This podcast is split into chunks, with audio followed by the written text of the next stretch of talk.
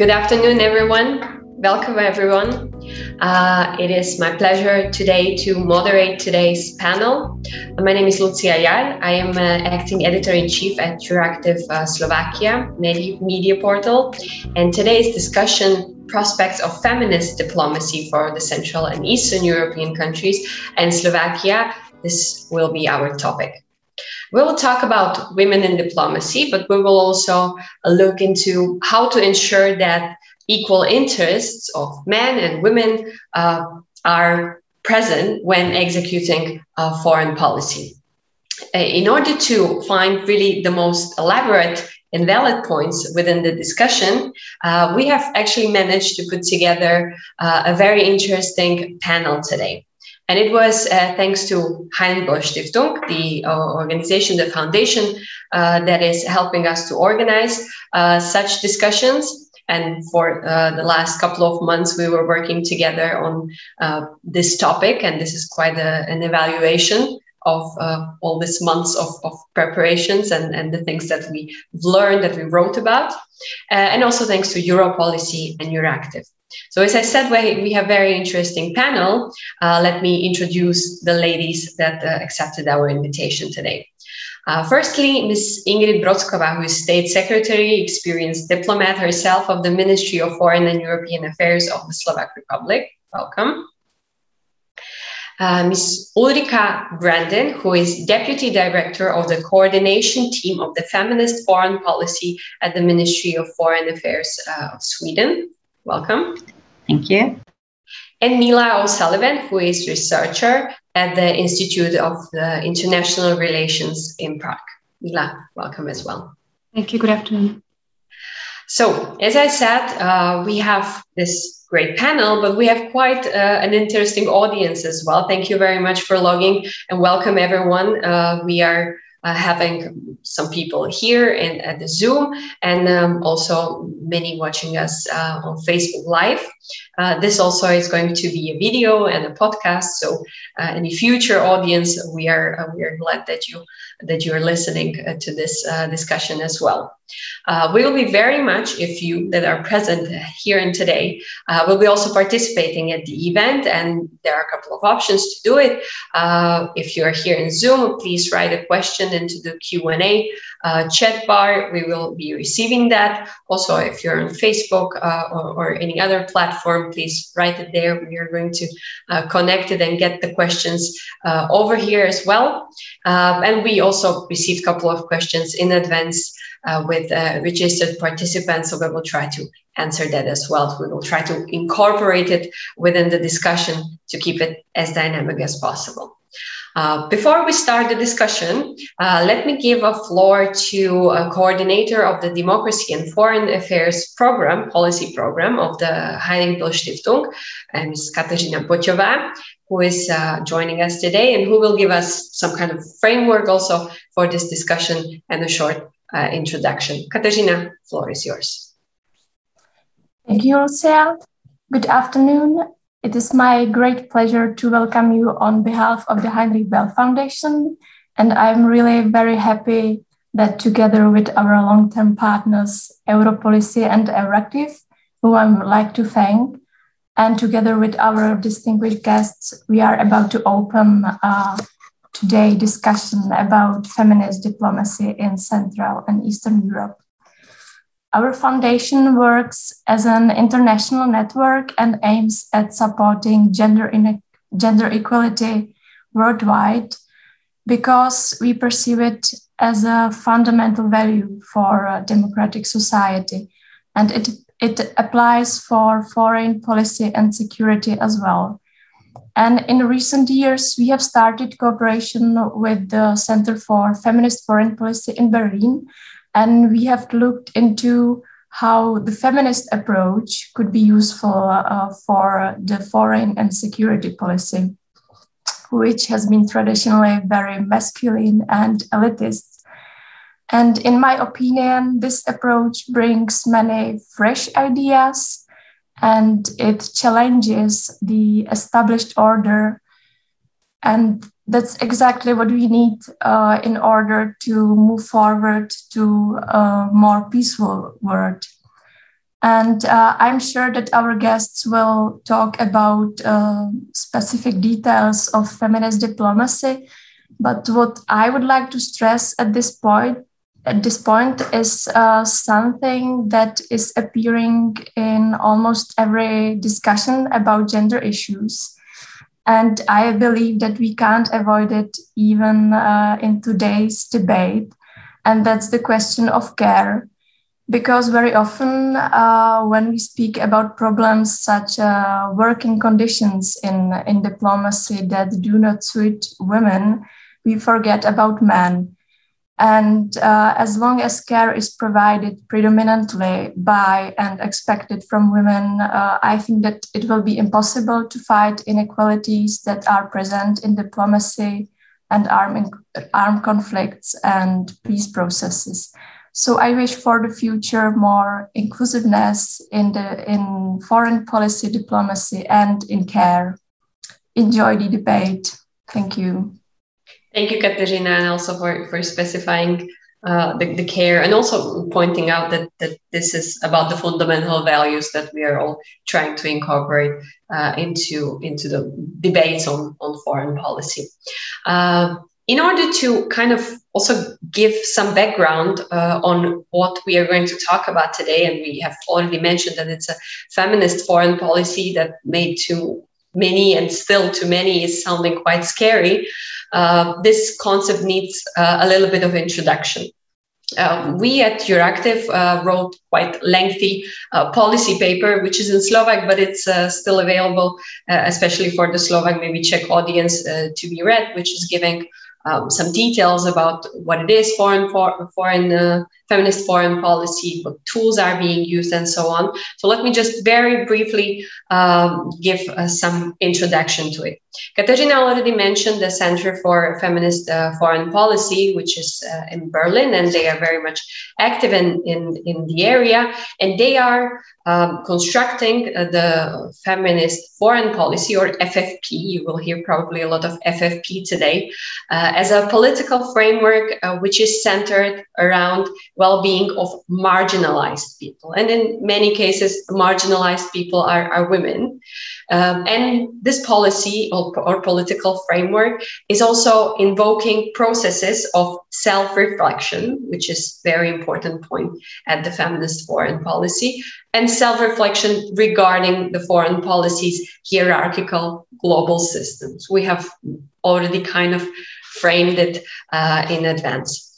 Um, either Center of, for Feminist Foreign Policy or, or many other institutions, many, many academicians are very much uh, concentrating or so-called three R's. It's somewhat the pillars, somewhat pillars of um, even of, of Swedish, uh, for instance, a feminist uh, foreign policy, and many uh, representatives of that policy are talking about them.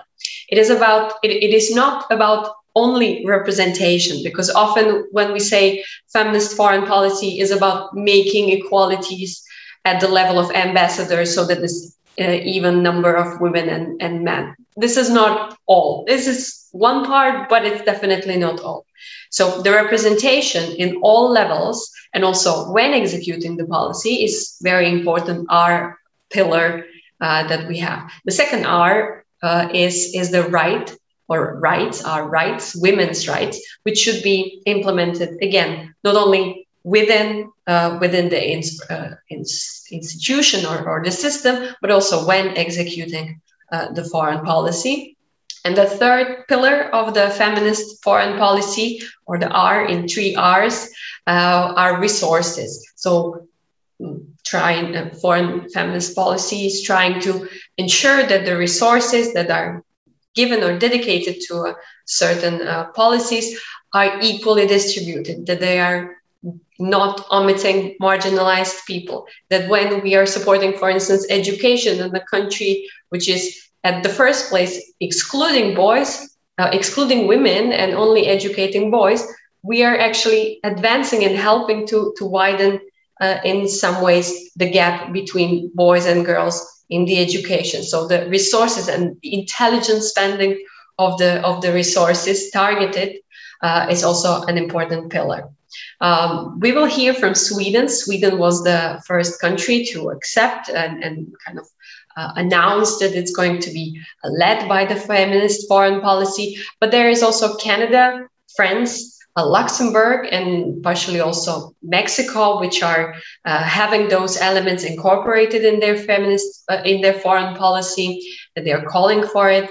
They have also strong leaders who are uh, announcing it uh, and publicly in many international forums.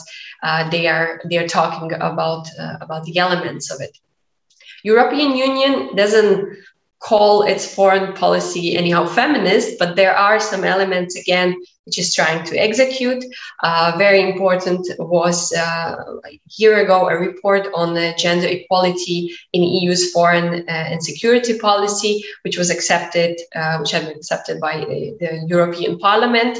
Uh, and upon that report, the Commission created an action plan, EU Gender Action Plan number three, uh, which is supposed to uh, mm, kind of focus on particularly, uh, which we call feminist, but female friendly or marginalized, uh, focus on not excluding the marginalized groups kind of policies in foreign relations. For instance, the report of the European Parliament is explicitly talking about the feminism for instance that that's an interesting part because as probably we will hear uh, also from our guests sometimes the feminism itself is having a bad connotation. That's why, in one hand, it may spark some joy at some, but at the others, it, it can spark a, a, rather an aggressive discussion because still it seems that not everyone is familiar with the concept. So European Parliament was at that point brave enough to, to bring that word F word, they call it, uh, into the discussion. So just to give an overview of what is the main core topic of today. And we will divide it again, maybe into these three pillars that we said, as, as we said that it is. Uh, at the beginning, we will talk about women in diplomacy and their representation and their challenges.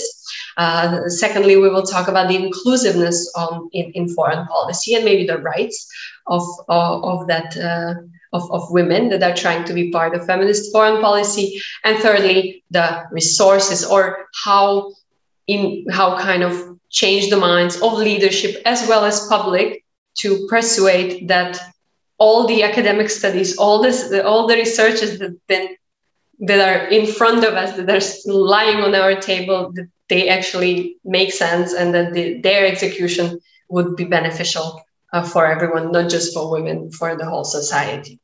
So that's enough from me. Uh, and let's go to introductory words uh, of our panelists. And I would like to know a little bit more into details, which what each of your institution or organization is doing within the framework. And then uh, particularly, let's start with the Ms. State Secretary uh, and my question or for, for you to, to ask at the introduction is uh, what uh, are the activities of the Slovak Ministry of Foreign Affairs to incorporate really more women and perhaps marginalized groups uh, to the MFA structures? Because this is, uh, this is some kind of where, where we shall all start from.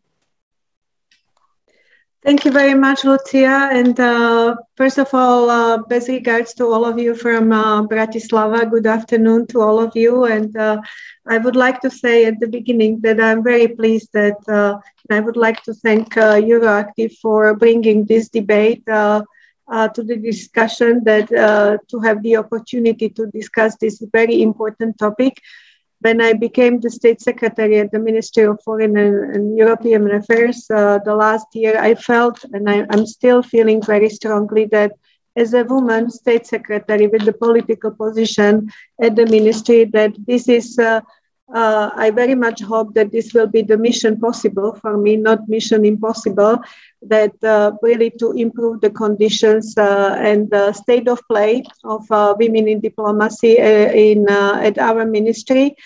Uh, maybe I would like to start with two kind of um, maybe I will be a devil advocate, but you have mentioned already that the terminology, the feminist diplomacy, might be might be seen uh, very often as a controversial uh, terminology. Uh, So I don't know whether this term, whether we would we will play in our case uh, with the term uh, feminist diplomacy because I'm not sure whether that would uh, that would fly in Slovakia.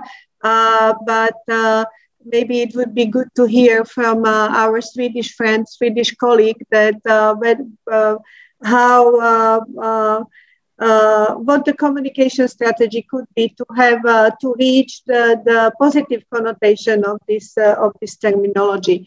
Also, when it comes to the terminology, I think uh, it is a little bit uh, about the equali- equalizing genders versus uh, equalizing opportunity for both the genders. And my third remark, introductory remark, is that I would welcome men in this panel right? We very often uh, complain that uh, there are only men in the panel to, to discuss uh, certain topics, but this is example, uh, and all, uh, certainly this topic would uh, would require the, the engagement of men more because I feel very strongly, and this is our communication strategy in our ministry that this is not this is about the um, building better corporate culture, building better atmosphere, mutual respect, uh, uh, better working conditions for both uh, genders, for an inclusive environment at the ministry. So, uh,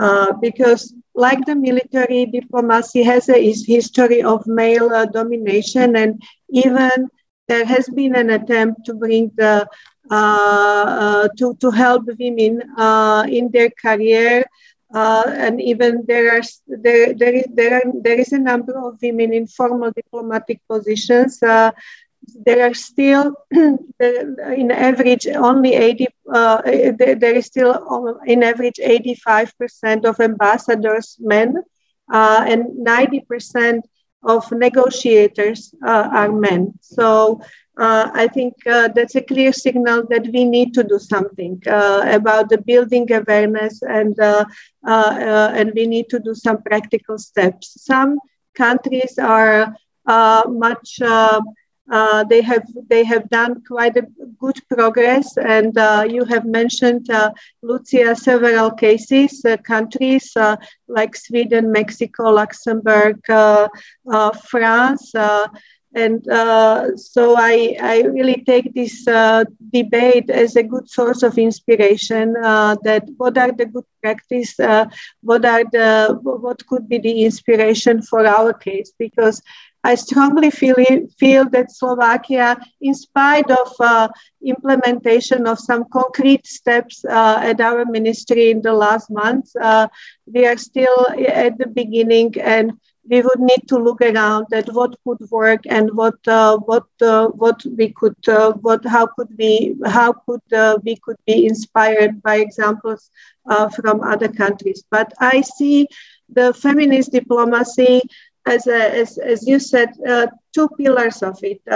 first pillar I would say is more internal, the mm-hmm. communication uh, in the ministry, in diplomacy, uh, and internalization, sensitization of the problem.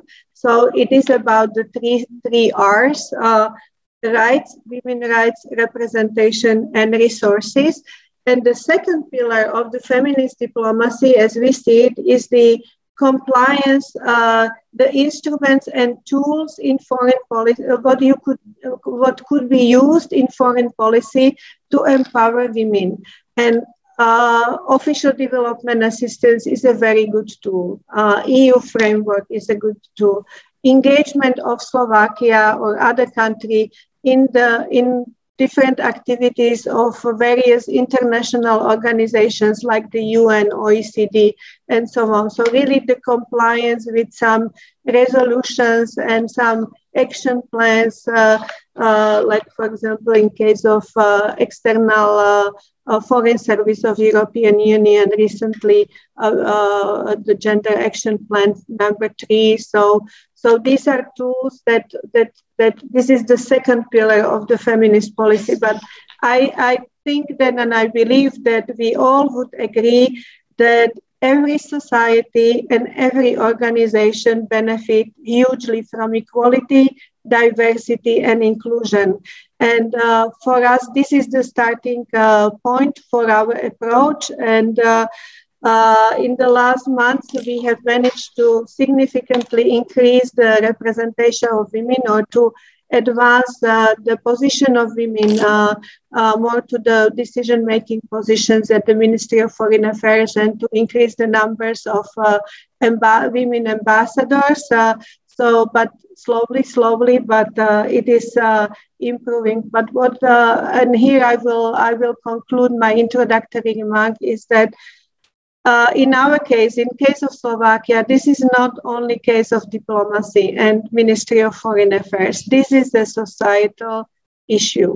Uh, and uh, when we started to, to realize to implement some steps and some uh, to organize some activities, I strongly felt that uh, uh, sensitization, that who else if not the Ministry of Foreign Affairs could be the good tool and instrument to sensitize the, uh, the whole society. So I'm very proud that we implemented some steps and maybe later I can mention very concrete uh, activities what we organized recently. Thank you very much. Yes, thank you very much. And also, I will be certainly asking for for the concrete steps because there are a couple of them, and uh, maybe State Secretary sounded a little humble, but really the last couple of weeks, the the uh, advancement uh, really occurs, and she really has been doing has been doing a, a, marvelous job for promoting this. So we will definitely talk about it.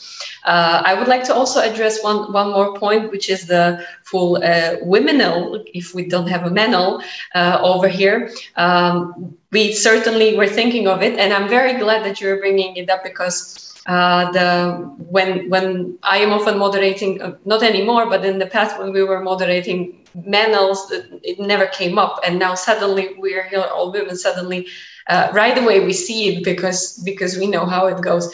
Um, here we were thinking, let's strategize because this is the first time we were talking about it and then then we go a step further but i absolutely agree with you that uh, the inclusivity is is the main topic uh, over here. Uh, so in order to uh, to see also how the things are already running uh, in feminist foreign policy, uh, we will uh, go to Stockholm, I, I assume, to, to, to Sweden. Um, actually, I've mentioned it. Um, Sweden has already been practicing a feminist foreign policy for almost seven years. Margaret Wallström, as a Minister of Foreign Affairs, introdu- introduced it. We actually had an interview with um, Miss Ann Bernes, who, who, was a commissioner or, or a, um, how do you say, ambassador of, of, the ambassador for the feminist foreign policy of Sweden, and she was saying exactly that um, when discussing whether to name the policy feminist, they were thinking, is it going to be too controversial? And then Margaret Wallström said, okay, let it be controversial. At least we will we will discuss it. So um, maybe you can, uh, Ms. Brandon, address this and talk about what been achievements and may, maybe let's uh, at this point look into how you manage to get where you are today. Thank you very much, Lucia, and thank you so much, State Secretary. Very nice to meet you virtually, at least. Um, and thank you for, for letting Sweden uh, have this possibility to talk about our, our feminist foreign policy. And uh, as, as you said, uh, our policy was launched in, in 2014. So we've been going on with this policy for more than six years now. And of course, I mean, to all of us, I think we know that uh, this is based on, on the fundamental notion that that uh, peace and security and sustainable development cannot be achieved if we leave half of the population outside of this building societies. And um, as you also mentioned, uh, we our policy is based on on the method or the the, the saying or, or whatever you want to call it on the three R's and we have found it to be very uh, effective. Uh, we st- always start with the rights. I mean, women's and girls' full enjoyment of human rights, and there are no special rights for women and girls. They have the same human rights as as everyone.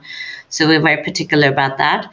Um, and then the representation, as we've been talking about, and the resources. And I think as um, State Secretary was was highlighting the word feminism. Um, of course, maybe Sweden is in a position where internally and nationally we have uh, since long uh, a gender equality, strong gender equality policy even internally. But I think uh, it has been important for us to to explain that feminism for us is nothing else than women's and girls' human rights. I mean, this is the, the job we should have done the last century. I mean, it's incredible that we half of the population do not have the same rights, even legally in some countries. So it's it's very simple. It's about women's and girls' human rights. It's about their representation, their right to be represented, and about equal distribution of resources. So I think uh, we we always uh, are very thorough to explain that it's not nothing more complicated than that. That being said, of course, in Sweden we can have large debates with our CSOs and with academia on on different uh, uh, interpretations of words and so on. But in the feminist foreign policy, it's very, very simple. It's those three R's.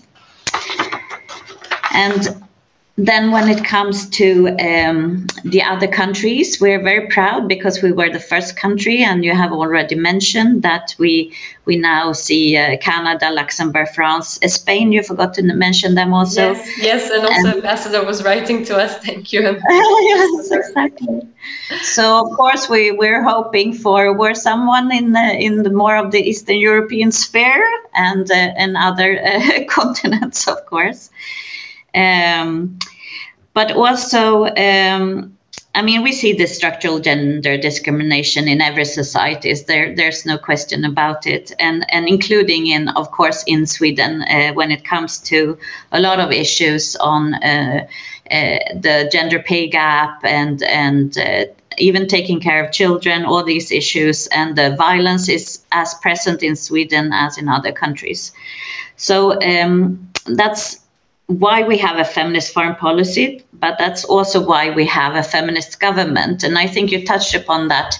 Having uh, internal national policy on gender equality reflects the foreign policy, but also the other way.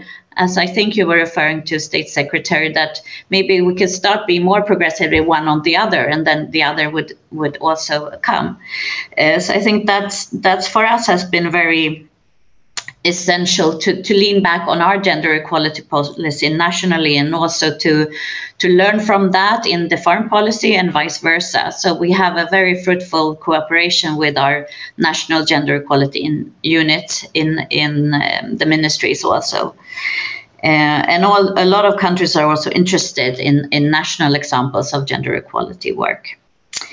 Um, and then um, I also was asked to maybe say a little bit about the results on, on the Swedish feminist foreign policy. I will just have uh, uh some examples here. We can talk more about them later, maybe. But um, on the representation issue, for instance, we have pushed very much for the women, peace and security agenda in the UN when we were uh, temporary chairs in the UN Security Council, and now we're also sharing the OSCE. So we're pushing for those issues there. Uh, and of course, one more progressive and maybe controversial issue that Sweden is pushing for is the uh, sexual and reproductive health and rights issues. So we are kind of champion that because we see in the world uh, we need countries who push for those progressive issues, and, and Sweden should certainly be one of them. We're also pushing for women's economic uh, empowerment, and this has to do, for us at least, with the building of a welfare society. Women on the labor market earn money. Women on the labor market need childcare, and they need social protection um, systems that uh, are available for a lifelong journey from pensions to day, uh, childcare and so on. And I'm happy that you brought that up earlier. And for that reason, we also took a part in um, the Generation Equality Initiative of UN Women, uh, and, and then we are engaged as leaders in the coalition on economic gender equality. And we're pushing for issues like social protection, childcare, uh, women's role in the labor market, but also other issues like the fem- feminist trade policy, making trade work better for women and men, which it isn't today. Uh, and lastly, not to, talk too long, uh, I would like to also mention um, our internal work. And um, as you said, I mean, this reflects also women's role on the labor market uh, nationally. I mean, if we don't have uh, rights to to childcare or equal pay nationally, it's hard to for diplomats to to have it, of course, in the diplomatic corps. Um, but to, to really work for those issues, to, to make it possible for men to accompany their uh, maybe women uh, diplomats, uh, to, for them to have good terms in terms of pay and, and childcare uh, is really important. And we work with that for long in the in the diplomatic service and also um, the representation issue is not uh, invalid. I mean, to, to see women as role models, as we have been doing for quite some time now in the foreign service here, is really important for young female diplomats to, to see uh, State Secretary Brocková, for instance, having her role. I mean, this is so important. And uh, in the diplomatic program, when we recruit, we of course see to it that it's half half. And then we're working a lot with the, the management positions on middle level right now because on the higher level we now have the 50-50 actually so we're very happy about that but but the middle level is is kind of what recruits the next level so so we always have to work with those issues also but i think i'll stop there for now and we can have other questions thank definitely. you definitely and we will also look for the concrete examples how the implementation was was going on where there were how, how were the challenges in the past and, and what actually changed yeah. after seven years uh, of implementing the policy. Uh, Mila O'Sullivan is uh, a researcher, and uh, you've been uh, researching on, on the female foreign policy for a couple of years. You are very active in um, Czech Republic, as I understood, also in, in Ukraine and other parts of the Central European Union, uh, Central and Eastern uh, Europe. Uh, so, what are maybe the other activities of the other uh, CE countries? How do they stand on uh, when it comes to uh, foreign policy that would be welcoming women? Let's call it this way. Thank you. Thank you uh, very much for organizing this panel. It's quite uh, still rare to uh, discuss this topic in the region, so I'm very happy uh, to be part of it. Um, and I, will also start on a positive note. Um, I think we can clearly see that uh, gender is uh, getting on the foreign policy agenda, for instance, in comparison to the 1990s and um, not only into domestic policies but also into foreign policies. And now with the new trend of feminist foreign policies, we have seen that it has a certainly new new attention to it and new visibility, maybe also more revolutionary expectations. Uh, and this trend is also uh, quite um, be, has been reaching also Central Europe. Um, for instance, Czech Republic has adopted its first national action plan on the women, peace and security agenda, and already a second one now. And Poland has the first uh, national action plan. Also, Slovakia. We might hear about it later. So, um, speaking more about the Czech Republic, which I know the most, we have also um, seen that um, gender has reached. Um, I mean, there's quite a, some research uh, I have done, uh, and I can say that we know today that gender equality norms have in some form reached diplomatic relations and development policies, also peace and security with the Women Peace and Security agenda. And also, there's some progress uh, apparent um, in the new gender equality strategy, which is for the next 10 years. And uh, that includes new commitment for even for some of the overlooked areas, such as cultural diplomacy, which is traditional masculine. Uh, also, sorry, the traditional masculine hardcore areas of economic diplomacy and arms trade, these have been entirely absent absent uh, when it comes to gender uh, mainstreaming. So we all have all this on the paper, and so that's quite a positive news. And uh, I would like to also mention some new initiatives of civil society that concerns mainly addressing the absence of women in foreign policy debates.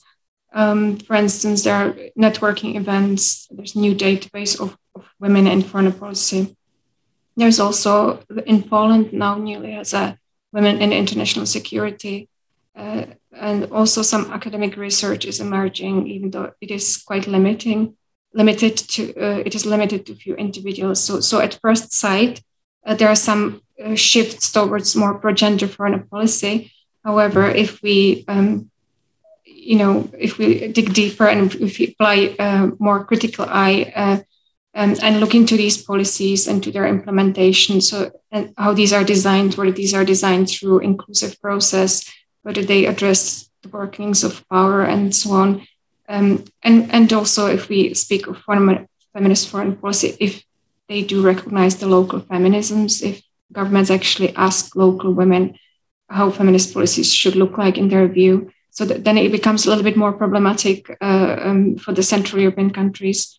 Um, also, if we look at the institutional foundation in diplomacy, uh, there, uh, the Czech foreign policy, for instance, has quite a low uh, percentage of women diplomats. There's it's between 12 to 18 percent. It was 18 percent in 2020, but uh, uh, there's quite a, a, high number of the middle management of the directors as um, as um, the deputy director, as Ulrika Grandin said, uh, you, you have a problem with the middle management. So the middle management is, is 40% here, but there is no top women in the top management of the ministry, of the Czech ministry. And we also never had any, uh, we, we never had a female foreign minister. Slovakia briefly had one, and, and Poland briefly had one.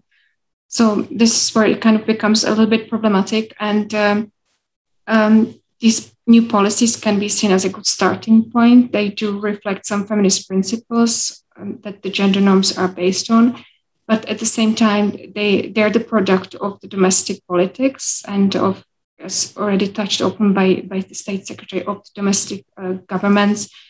The governments adopt uh, international commitment, commitments into policies, and these governments are conservative. Um, uh, you know, the starting conditions are very different to that of Sweden, who is considered a gender champion. So the Central European countries still haven't embraced gender equality agenda sufficiently. They, you know, we have deep, deeply embedded gender stereotypes. There's culture of sexism. You know, in many ways, um, in many ways, there's this need to, to control women's bodies through restriction of uh, reproductive and sexual health rights, as we now see in Poland and Slovakia, we might uh, get to discuss that. It's quite concerning these days.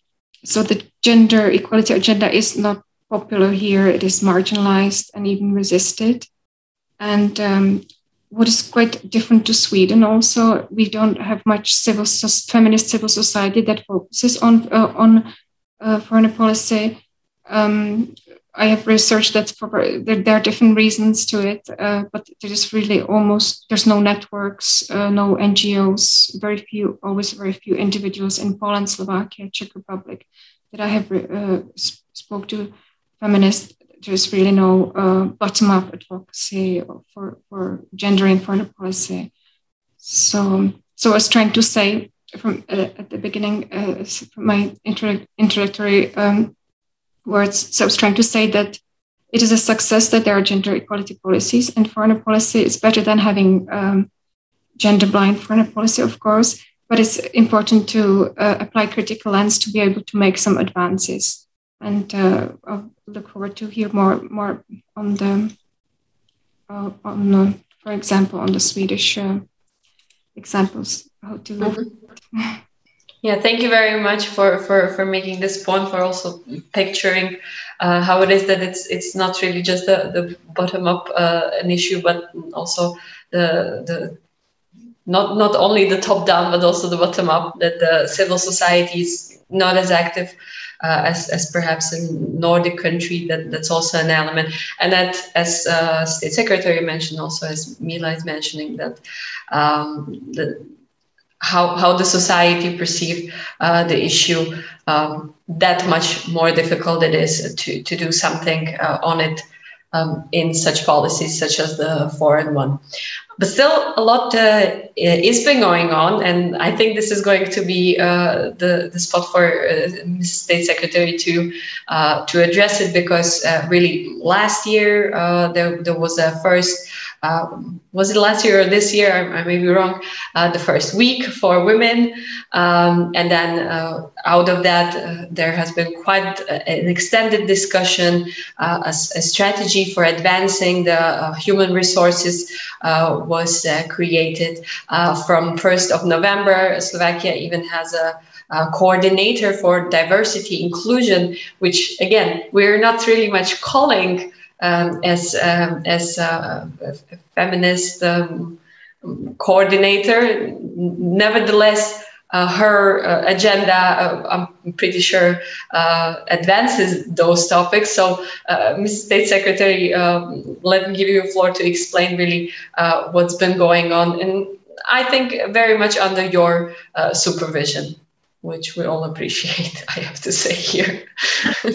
thank you. Thank you very much. Uh, you mentioned a lot, but maybe I would like to start with saying that uh, it's a, it's a, I, I feel it as a major paradox that we are, in our case, in the Ministry of Foreign Affairs, we are speaking about the majority as it would be my minority. So it's a it's a real real paradox because uh, a number of employees in the Ministry of Foreign Affairs is around 50% of women, uh, even a little bit higher in the headquarters or, or abroad. So, but question is really that if women have access to the decision making positions and they can influence the policy.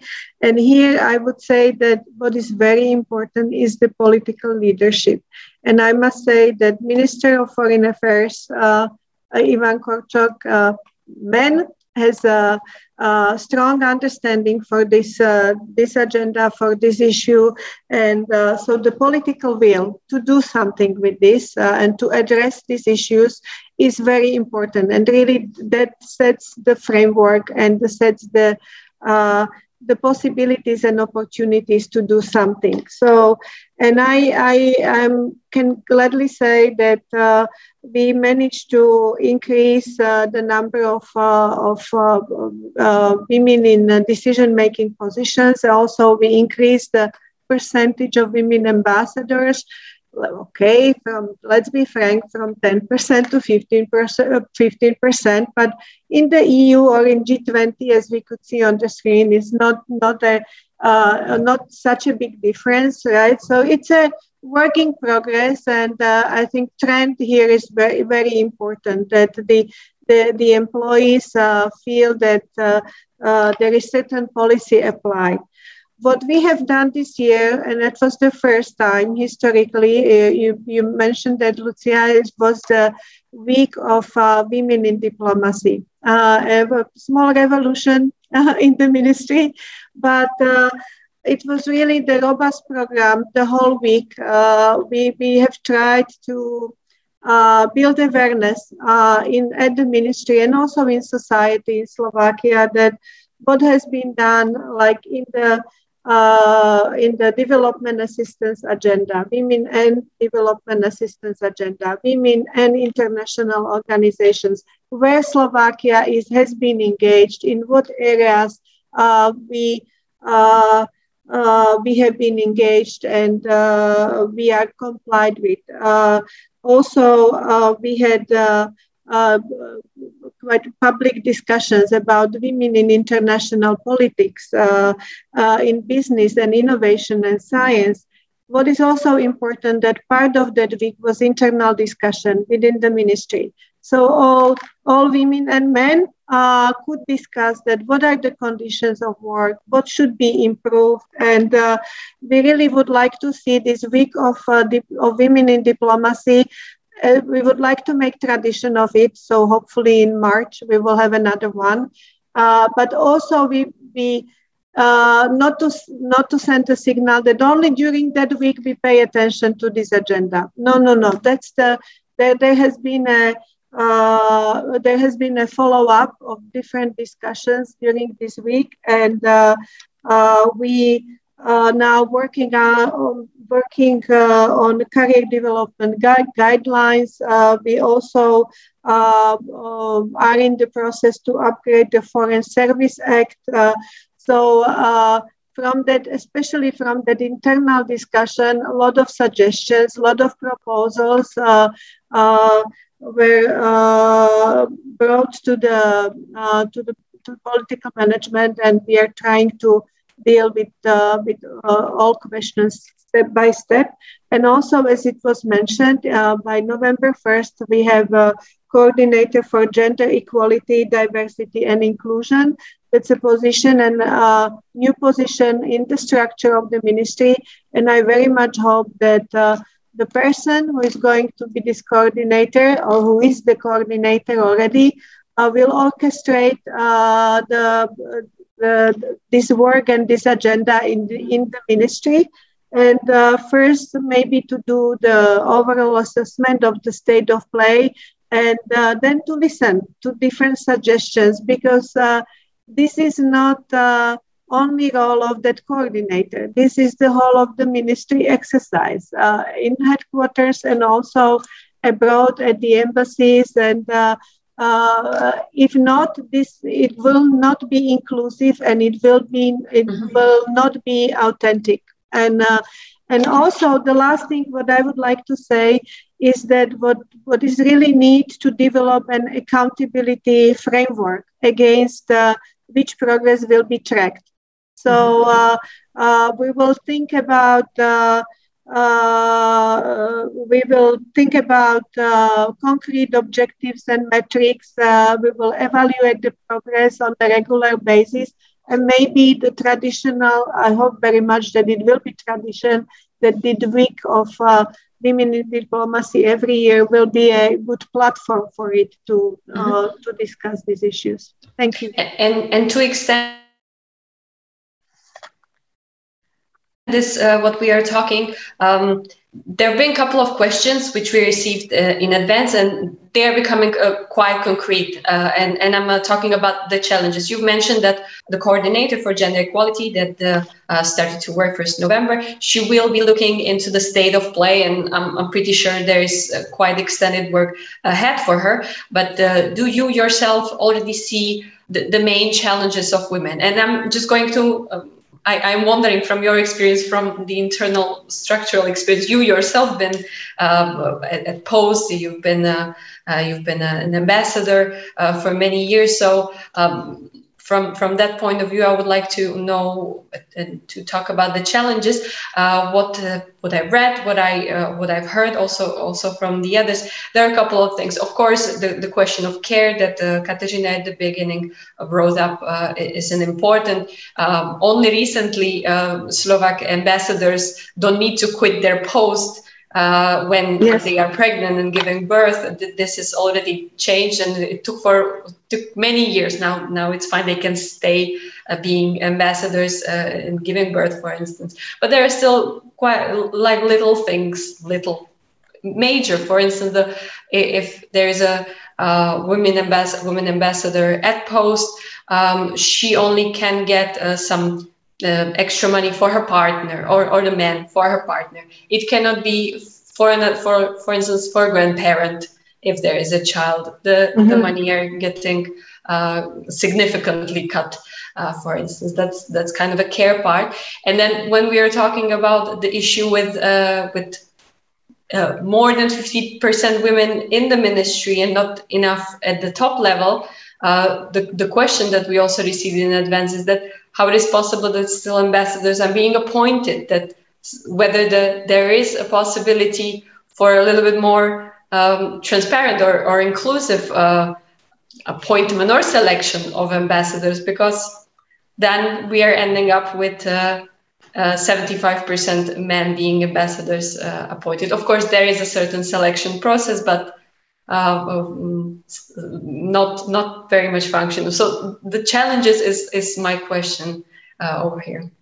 Yeah. Uh, yeah, I think uh, there are many challenges. I maybe I will start with that. That the key challenge is to change the mindset and to sensitivize this topic really, because as I said, very honestly, we are at the beginning, and uh, uh, so not everything goes uh, and could happen from uh, from one day to another. Uh, some concrete steps have uh, already been uh, implemented, but the sensitization is very very important. That the the that uh, that it is really about the change of the to have a modern ministry and about the change of the corporate corporate culture with the mutual respect and conditions for everybody and equal opportunities. So uh, uh, we,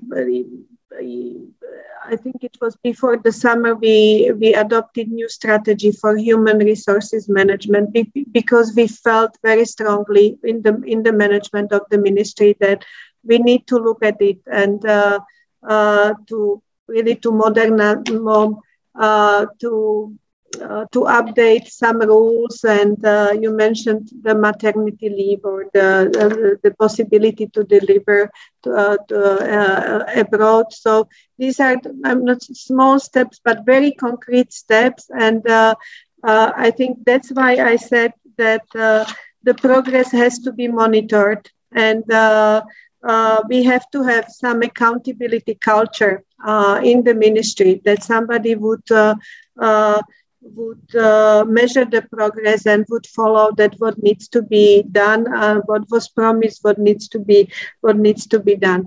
The selection of ambassadors that's a completely uh, another huge topic yes. because uh, it's about the whole policy how ambassadors are uh, are appointed, but uh, recently there have there are some posts uh, where women were appointed, uh, like in the to Brussels, uh, to the European Union, to the ambassador to the EU.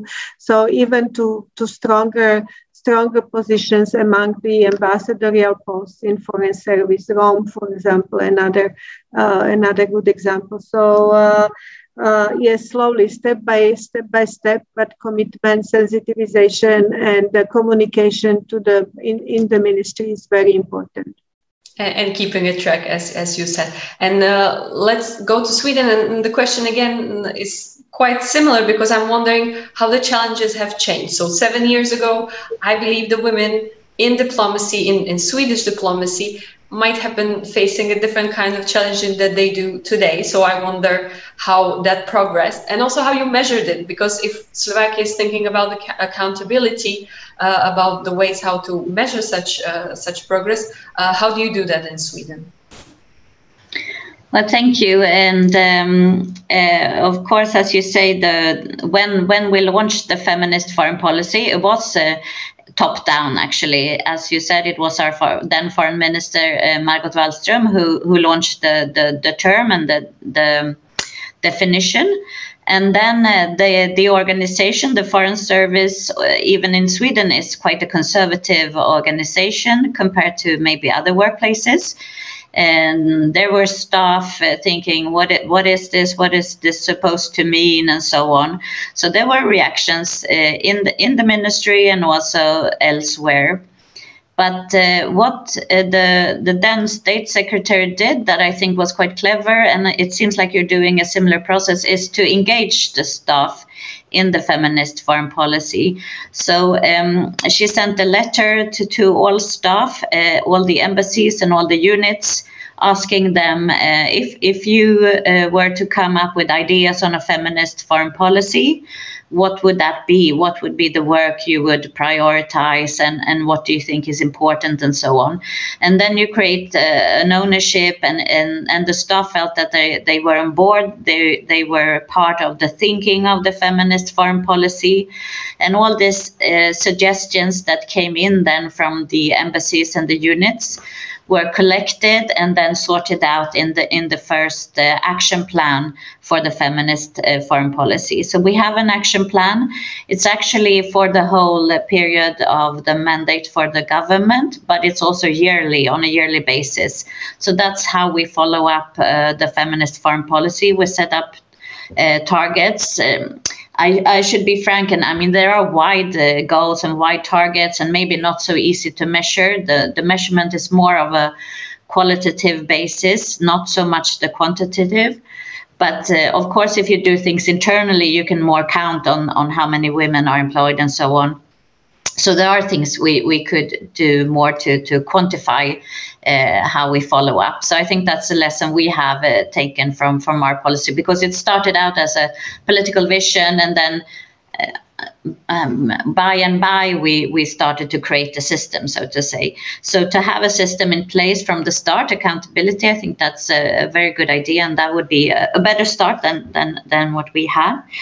Um, but we usually talk about uh, for for uh, things that are um, essential uh, for any, I think, uh, organizational change, and that's of course the political leadership. You have to have a leader that that wants to do it, and in this case, we had that, and also. I'm sure it's the same in, in Slovakia, but then the diplomatic service, if the foreign minister wants something, uh, he or she will get it. So, so they will follow if if that's the leadership. And then, uh, of course, the ownership, we talked a little bit about that to, to get the staff on board. And I think uh, especially the journey for some of the male ambassadors being out in countries saying that, ah, wh- why should I have a feminist perspective on uh, nuclear negotiations? That seems ridiculous. But then when they were forced and they put those kind of glasses on, uh, they they kind of enjoyed it. So they were uh, some of the the ones enjoying it the most because they were kind of a forefront figure, especially among male and female colleagues because they were man talking about feminism. So, so these reactions uh, that can be strong on feminism is also a door opener. Of course, you have to be prepared to discuss it, but it's a door opener. And then, when, as I said before, when we say that it's just about women's and girls' rights, resources, etc., uh, it's you come to a dialogue. So, so I think sometimes you have to have those words to create the, the discussion and debate and the dialogue, and to create change. Because if we had said that we would have a foreign policy uh, with a gender perspective, I, I, don't think anyone would have been especially interested or, or thought it was a, a new idea. So, so words are important. Um, and the two other things we talk about is, of course, the resources. We have to we have focal points uh, for uh, gender equality or feminist foreign policy in, in all our embassies and in all our units and they're just focal points they don't have to work with it they, on a daily basis but they kind of the the person to go to and, and they learn a little bit more about it. We encouraged men, young men to, to be the focal points. It's more uh, women than men still and girls and boys to, that wants to work with the issue. But the, we have a guy in our team now, so we're very happy. so now it's one of three at least. Uh, and then the fourth thing is is uh, to get it into the steering documents, the, the regular uh, budget, the reg- regular action plans, or whatever steering documents you have in the in the ministry or the organizations. So so those are some of the the kind of um, things we have been working with, and and to to really remind us on on. Um, what we're doing. I'm not sure that answered the question, but uh, uh, slightly. And and then just to just to mm, kind of wrap it up with uh, with, with, the challenges that the women uh, are currently facing. So, for instance. How how do women ambassadors or women that are working uh, in Swedish diplomacy uh, are feeling now are feeling now after after almost seven years of, of having this kind of uh, push or, or, equalizing let's let's call it uh, mm. in, in the level what what do they face now or where do you maybe see that okay we still should kind of turn it up a little higher um, yeah i think uh, i mean to be frank, the, it was quite a, a, large representation of women already when the feminist foreign policy. So I don't think the feminist foreign policy in Sweden has made the ambassador race that. I mean, they have been raised, for sure. But it was quite a large uh, amount uh, female ambassadors uh, from the start.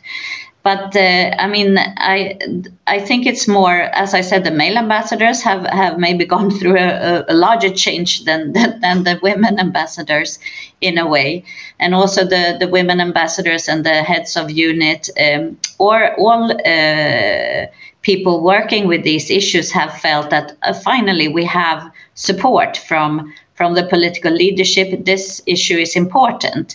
Maybe it was just someone working with it uh, as a part of a portfolio, but now it's all over the place. So it's really seen as an important issue, and they know that they will be credited by the political leadership if they do it. So, so I think the change is that that it's really come to the center. But this was also in a time where the Me Too movement was was coming. So the whole society kind of opened their eyes to to to structural change. So it's it, it's kind of parallel with eye-opening things. And I think I must say the young uh, uh, men and women, and then I think especially of the young. Um, uh, men, they are very into feminism and uh, and and what they can do. So I think we really have to support the young generation here.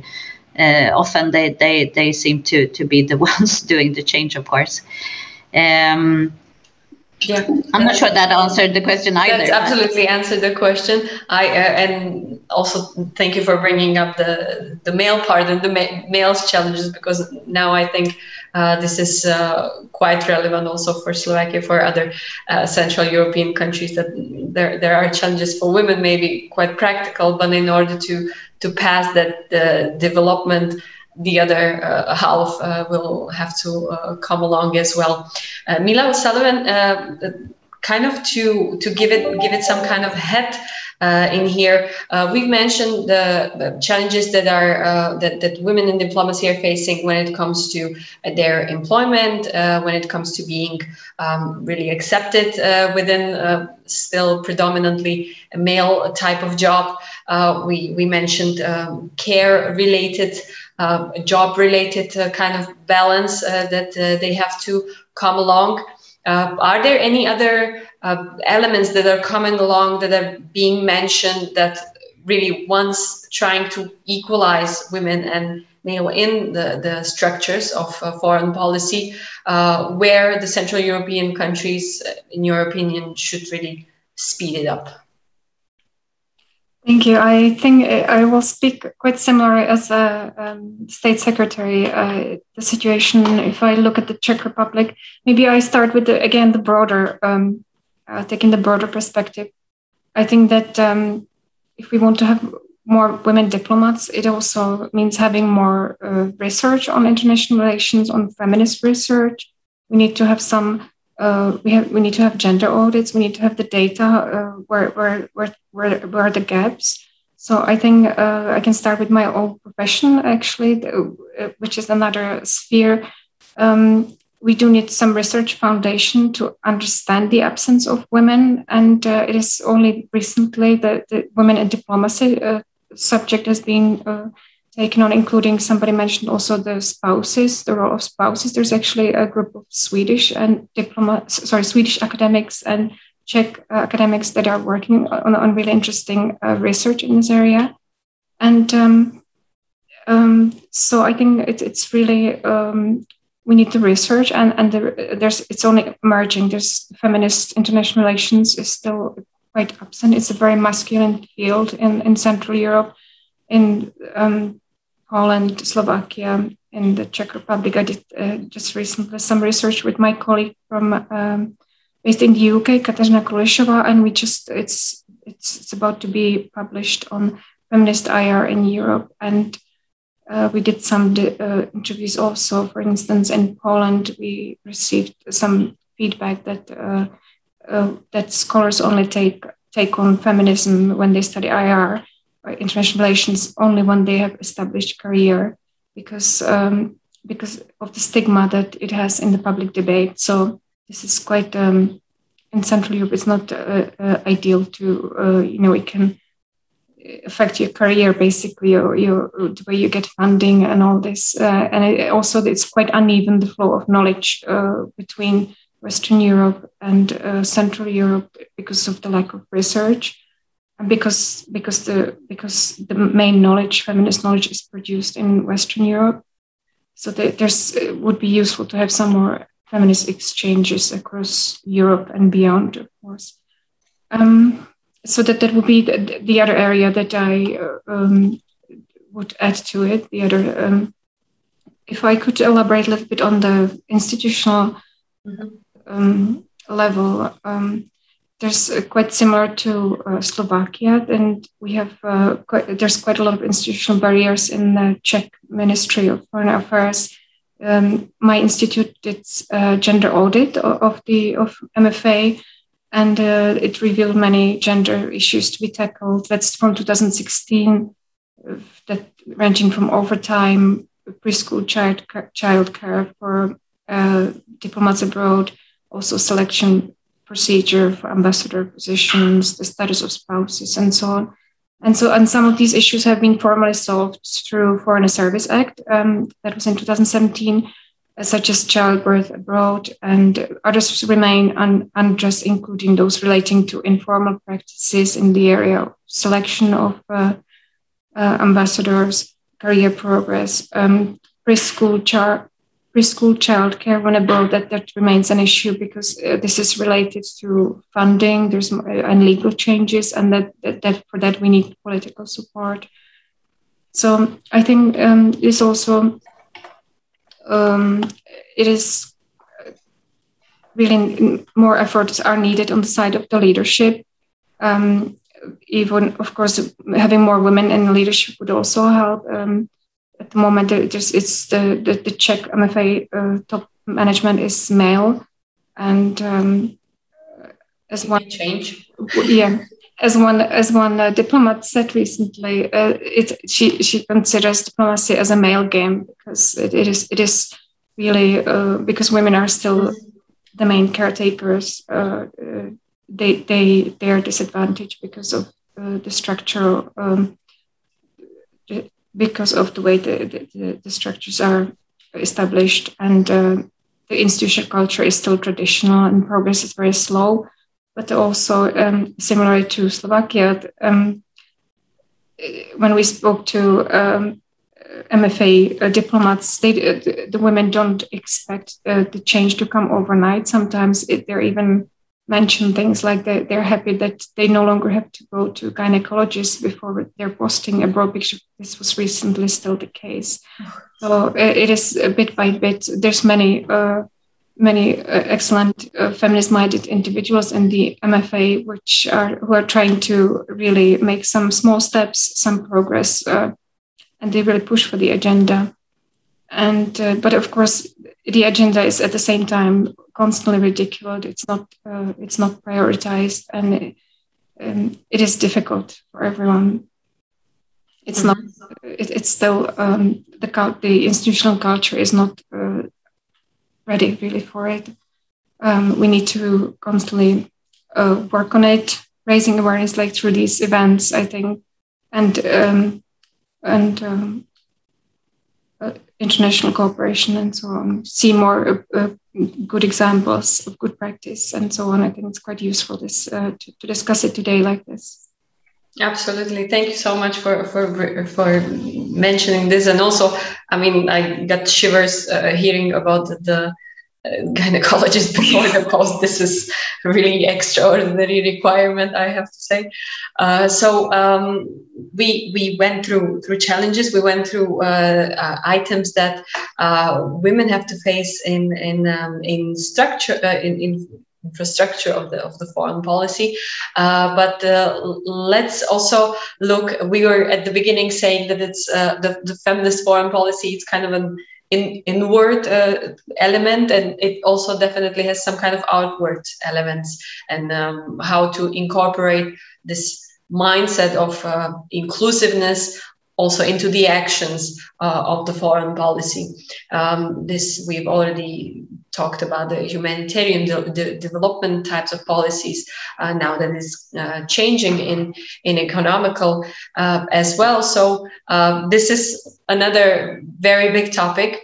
Uh, if we talk um, Mila, let's let's go with you. If uh, we talk about these elements, do you see them being implemented in any of the foreign actions of the Central European countries, or which do you think are uh, working, which might be also working as an inspiration for uh, for others?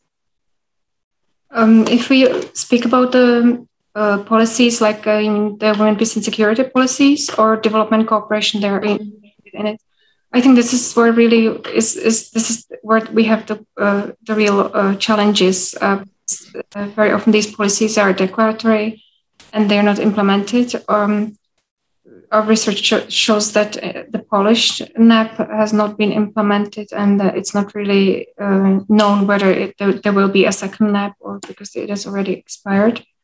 And so, concerning the Czech um, uh, Republic, um, there are clear gaps between policy and practice. Uh, again, these uh, commitments are often declaratory. Um, they're already quite um, vague text in, in the policy document, so there's no further guidance on how to work it, with it in practice. And um, at the end, the agenda is sidelined and marginalized.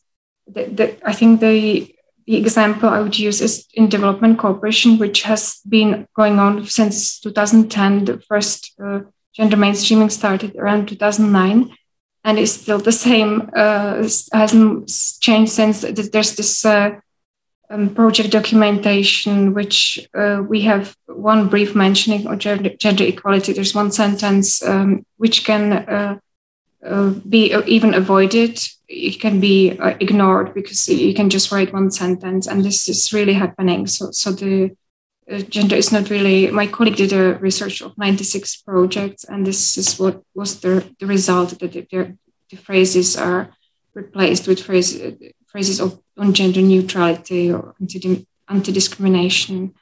So this, um, uh, but the, the, problem is that uh, the, the, way it is set up by, by the MFA, because uh, NGOs who apply for big grants, for, for instance, to Canada or Sweden, they do uh, know how to do uh, include gender in a better way because uh, they wouldn't get the, the grant otherwise.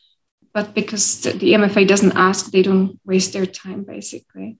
And uh, so I think also um, there's no common practice such as conducting a gender analysis uh, by the foreign offices, uh, which could provide the Czech delegation with, um, you know, uh, some important information that could be used by the delegation if the minister comes. Uh, you know, he could meet with the grass, grassroots women. I think this is quite common, probably for Sweden. And uh, is this listening of um, their feminisms and how they uh, what they need to um, for instance you know very often speaking to local women uh, you will find out that it's the economic empowerment that and social well-being well-being of their societies that is con- their concern. And it's not like when i did research in ukraine where all the money is going for um, military and the war economy and it, it, it takes away from the finances uh, from the social sphere and from the feminized professions. So I think that listening to more the local voices of women is very important, and this is, this is very much missing. And even though the second Czech night was very inclusive, there, there was still no mm-hmm. time, or I'm not sure why, but there was no no discussions with uh, local local uh, women's groups there's no things like, uh, for example, Ireland does a lot of uh, twin, twin projects with uh, countries de- through their development cooperation and WPS agenda. But this is something uh, that um, is not really the case in, in the, the Czech MFA.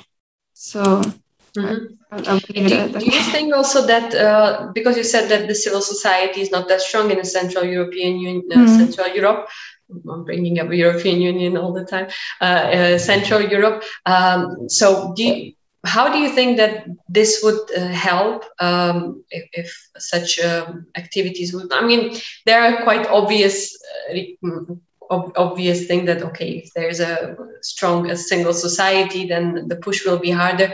But um, if there is something existing and it is maybe in some smaller numbers maybe even even some media we actually uh, got this kind of question how can those organization media support uh, the, the, the feminist policies? You mean the the czech ones uh, or the, the or or or elsewhere. Mm-hmm. I think it's it's uh, it's about um, demanding from the ministry for mm-hmm. uh, uh, you know acting like a watchdog and demanding that, that these mm-hmm. plans are actually fulfilled because at the moment it is quite declaratory and the feminist civil society in, in, in, central europe is focusing domestically because there are so many issues to be tackled i mean because the, the, because as i mentioned there's not much uh, expertise uh, on foreign policy one of the answers too uh, that uh, feminist organizations don't have the expertise because because mm-hmm. is a quite a conservative, uh, quite traditional masculine discipline, and uh, there's NGOs and development NGOs that, that there's there has been uh, some efforts to you know there's a gender working group um, and development cooperation platform. They do try to um, engage, try to push for things, but there's so many other. They always say there's so many other cross-cutting issues. This is one mm-hmm. of them. And I think it's, it's a little bit has to do with the way the society is uh, at the moment, uh, not as open, doesn't consider it as, as crucial issue. I think uh, with uh, the case of Sweden, where uh, we have heard of the Me Too movement, I thought it was quite uh, um, really. Um, I wrote it down this about the structural, about op- opened up for structural change. So this hasn't reached us yet. I think we, I think we are having a little bit of a Me Too movement. Uh, Me Too uh, moment. Not quite a quite quite quite a slow one over here. Um, yes. Um, let, us connect it also to Sweden, if I can, because uh, the question remains like, what are these practical examples of, of implementation of the feminist foreign policy in the foreign external activities? Well, I think it, was quite interesting to hear uh, about analysis and about dialogues with uh, women's rights organizations because I think that's mm. uh, some of, of the issues that we've been uh, working with. I mean, we have um, uh, all the countries we work with, we do our own human rights reports on those countries. And in those reports, uh, women's and girls' human rights is a, is a big uh, central issue. And once we have those reports on the different countries, um, we have the analysis, if you want, uh, to see where are the areas where our embassy could could i mean as much as they can uh, being an embassy in another country but that's that's their job right to to work with these issues and to see uh, where maybe there there's a lack of uh, um, of uh, legislation or there are different policies that uh, we could try to cooperate on and so on. So the analysis of the different countries. And then uh, women's rights organizations have been key to, to the Swedish feminist foreign policy, uh, both in terms of, of developing it here in Sweden. We have dialogues with, with CSOs and, and feminist movements on, on what they think is important, what they see, and in the and of course we cannot do everything they want. We have different roles, right? But at least we have a dialogue and we listen to each other, and they're more on on uh, you know, on the progressive side on what is out there, and they have their own uh, kind of um, relations, of course, with their countries and so on. Uh, but also in the in the uh, embassies, I mean, um, uh, it's almost uh, obligatory to, to, to have uh, relations with, with networks of uh, women's rights organizations and women's human rights activists in the country for, for a Swedish embassy and to really get their their analysis and and uh, information and what is happening and what are the, the, the lacks and so on.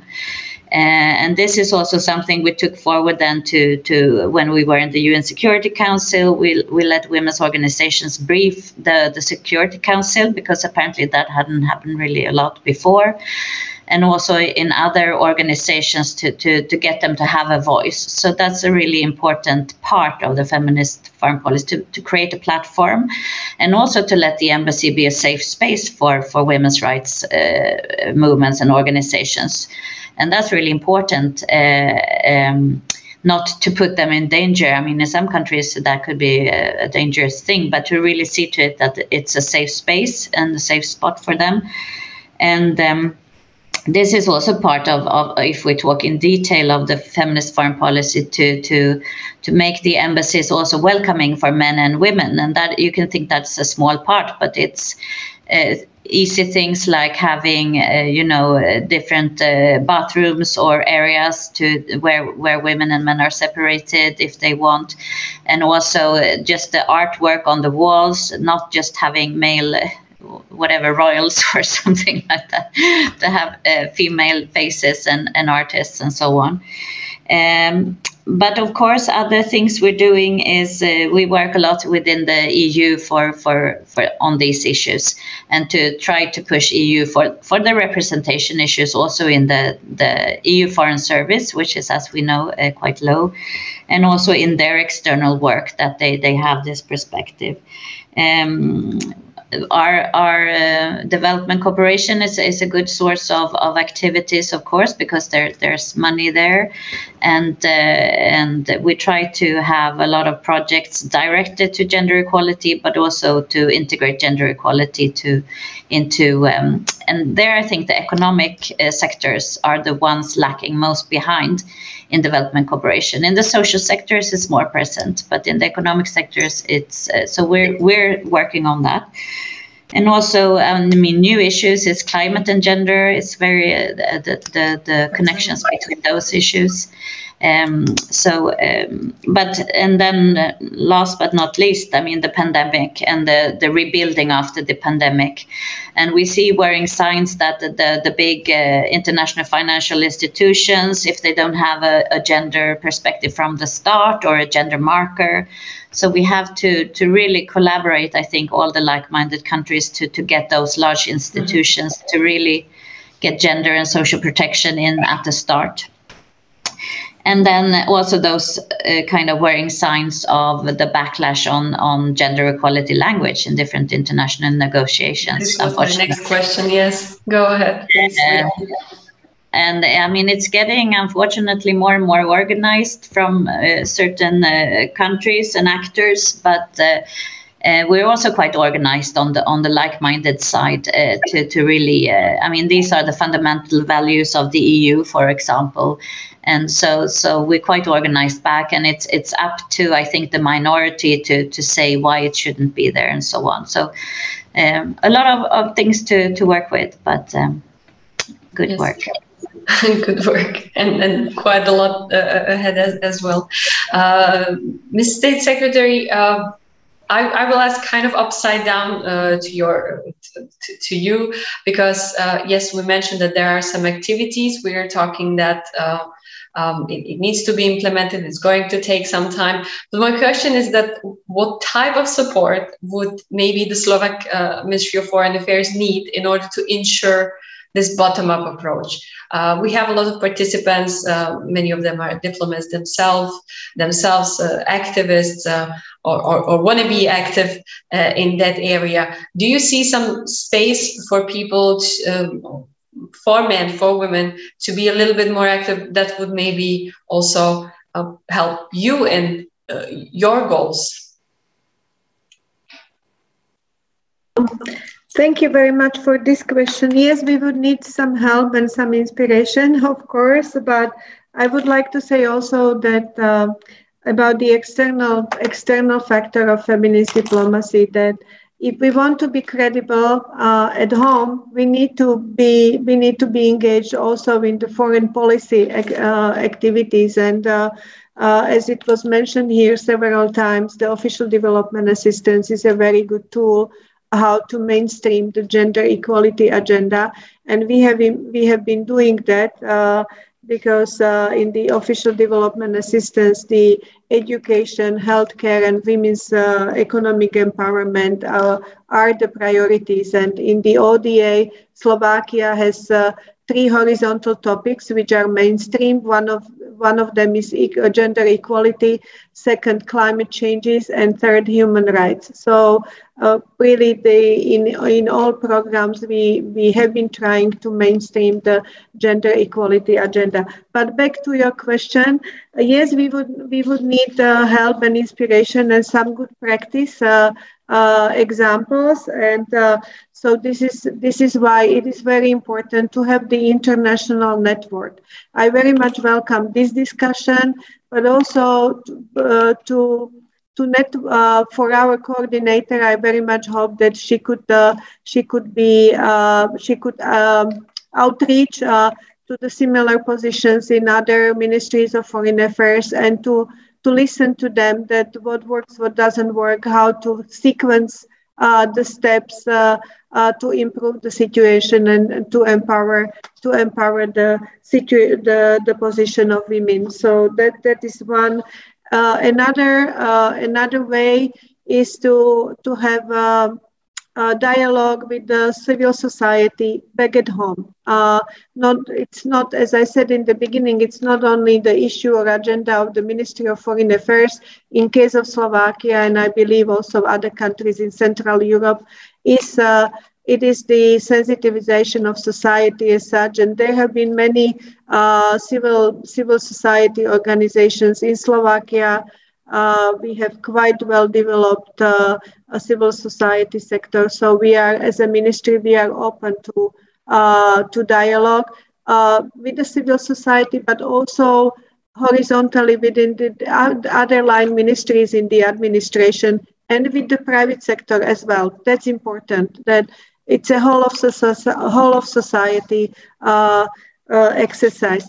One last thing, what I would like to say, and I I would like to refer to Madeleine Albright, and you know all what I'm going to say. Uh, it's about the solidarity among women, and uh, because there is a place in the hell where all women who do not help other women will go.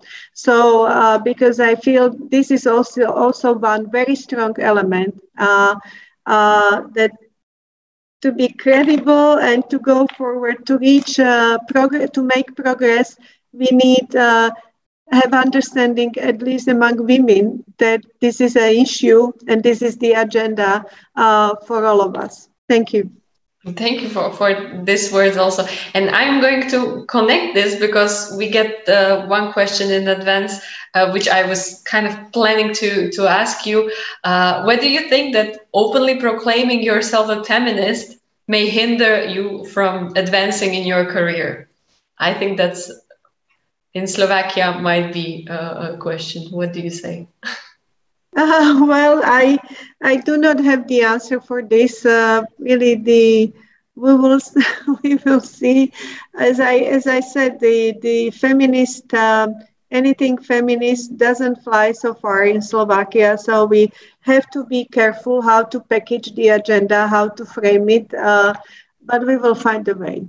Will and especially when uh, women leaders, now you have Angela Merkel and, and many others, they are standing in line, especially when they are leaving their position. That's easier to to say that proclaim themselves uh, as as feminists. Uh, one very last, we have about three minutes. One very last uh, question for each of you, the same. If you could pick one point which you would, if you have a, you are the Minister of Foreign Affairs yourself to pick one to really execute uh, in order to promote and advance the, the women in diplomacy, what would that be? What this particular element do you think could be quite effective? Uh, let's start with uh, Ulrika Granden because I think you already kind of implemented many. So, what do you think that works really the, the best and is quite effective? Well, I mean, um, I would probably uh, turn the question to to to uh, more of the the global arena because I think we have a we have a lot of feminist uh, diplomats in Sweden now. Uh, not to say that this is is forever. We have to work with it and and if I had to say something to our ministers, equal pay for equal mm-hmm. Male and female staff, because we haven't reached that. But uh, broadly, I think, uh, and also what State Secretary said, the word feminist, I think. Uh, if if we have contributed to something, I think it's a little bit to to make the word feminist and feminism more clear and more not so dangerous. I, I, at least I hope so, and that it's clear that it's about women's and girls' rights. And I think we, we kind of made an effort there. And also, I'm very happy that I mean the the, the Secretary General of the United Nations, he's a proclaimed feminist. And, and this is the, the, the world leader, right? And uh, so if he can be a feminist, I think we all can be. And also, he is working a lot to reform the UN and, and his staff and um, and to really work with with with these issues. So I think uh, let's all be feminists. It's not that dangerous. Thank you so much for this, Mila O'Sullivan. yes, I think let, us all be feminist because I think the word is, uh, is kind of coming slowly to even to this region. Um, I think the more we use it, it becomes normalized. Um, also, um, we can see when you mentioned the Secretary General of the UN, we can see that the new uh, plan of the UN for recovering from COVID pandemics is called feminist. So that even the UN has just started to use the word. So it is really just to start using it. Like the Sweden was the leader here, and uh, it might mm, be it might become um, quite normal in the normal narrative. Uh, maybe a little bit more slowly in this region, but uh, uh I wouldn't avoid it. Thank you. Thank you for encouraging this, uh, State Secretary. Uh, well, I, I think uh, I uh, it would be a tricky one because I understand it's a complex thing, and we talked about it, and there are plenty of elements. But yeah, maybe I would say mindset, changing the mindset. Uh, it is not only about women, yeah. Mm. and uh, solidarity, understanding, mutual respect. That's a good one. Thank you very much for this. Uh, thank you uh, to our audience because we've been receiving some questions I was trying to incorporate when I've heard that the topic is on. Uh, I didn't include it anymore, but then there were a couple that, that, that I put in. Thank you so much for this.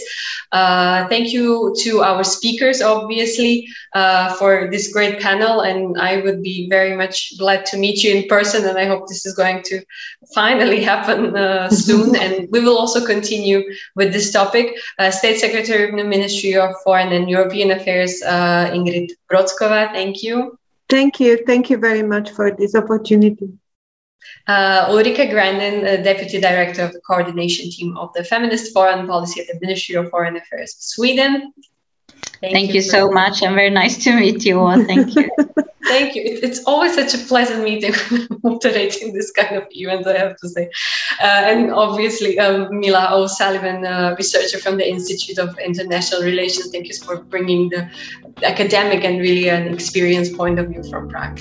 Thank you. It's been a pleasure. Thank you for this feminist panel. thank you. Thank you for the for the feminist panel, and thank you to uh, also Heinrich Stiftung Katarzyna Bociova for uh, for being with us, uh, to Europolicy and Euractiv for bringing this uh, event together. We hope uh, you will uh, continue to support us, watching us, reading us, and listening to us because Euractiv is really trying to push the topic further on, and we hope to to do it in the future as well. Thank you, everybody. Have a good afternoon, evening, and Um, be all feminist. What can I say? Have a good day. Bye bye. Thank you. Bye bye.